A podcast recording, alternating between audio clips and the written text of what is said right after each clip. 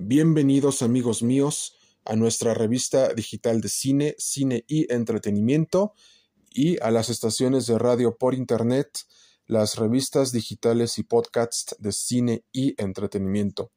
El tema de hoy hablaremos acerca de 10 cápsulas del universo y multiverso de Venom y nuestra primera cápsula tiene por título ¿Por qué Venom es el personaje más popular del universo y multiverso de Marvel.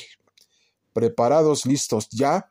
10, 9, 8, 7, 6, 5, 4, 3, 2, 1, 0, acción. 1, 2, 3, acción. We are Venom.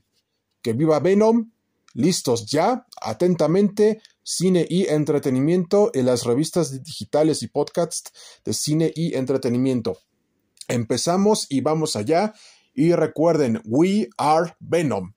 Vamos allá y empezamos.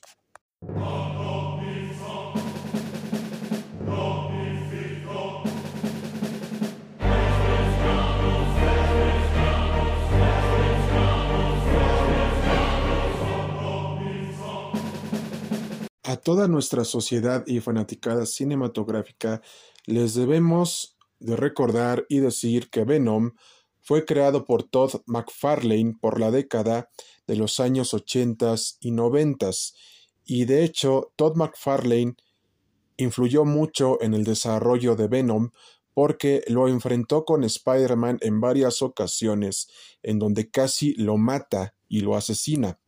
Entonces vemos que Venom trata acerca de la historia de Eddie Brock, que era un fotógrafo en el diario El Clarín Daily Bugle en inglés, en donde odiaba demasiado a Peter Parker. Y en uno de sus momentos de ira, le pide a Dios que asesine a Peter Parker. Sin embargo, el simbionte lo escuchó y se unió a él formando al simbionte Venom. Entonces vemos que Venom ha sido uno de los mejores antihéroes y personajes más famosos del universo y multiverso de Marvel porque ha tenido varias apariciones en miles de videojuegos de Spider-Man y de otros crossovers entre Marvel y Capcom, especialmente el de Marvel vs. Capcom 2, también ha tenido apariciones en otros videojuegos de toda la franquicia de Marvel, especialmente en el Midnight Suns, que se estrenó precisamente el año pasado y precisamente en este año.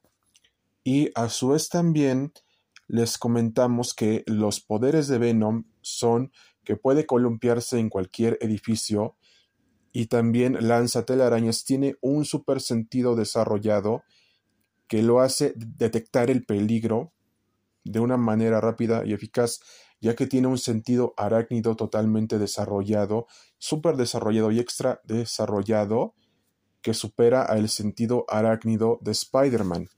Entonces, parte de todo esto que les decimos es que Venom forma parte de un gran legado del universo y multiverso de Marvel, porque no solamente ha tenido varias apariciones dentro del cine y entretenimiento en general, sino que también, también ha tenido apariciones en el cine a partir de Spider-Man 3 y especialmente, como ustedes ya conocen, en las dos películas de Venom del año 2018 y 2021 y próximamente tendremos la tercera película de Venom con Tom Hardy y tuvo un cameo precisamente en Spider-Man No Way Home. Entonces, de momento, amigos míos, le vamos a dejar aquí precisamente en esta primera cápsula y si quieren más cápsulas acerca de Venom, podrán sintonizarnos todos los días en Spotify y Audible y más, y al WhatsApp y Telegram 5544 517973. Y no solamente eso, amigos míos, si este programa de la primera cápsula de Venom llega a las 10 y 20 reproducciones, obtendrán las demás cápsulas, pero para que el reto sea más grande, haremos 100 cápsulas del universo y multiverso de Venom si esta primera cápsula llega a las 10 reproducciones y 20 reproducciones. Y de nuestra parte ha sido todo amigos míos. Hasta pronto y cuídense mucho. Y recuerden, we are Venom. Hasta pronto y cuídense mucho.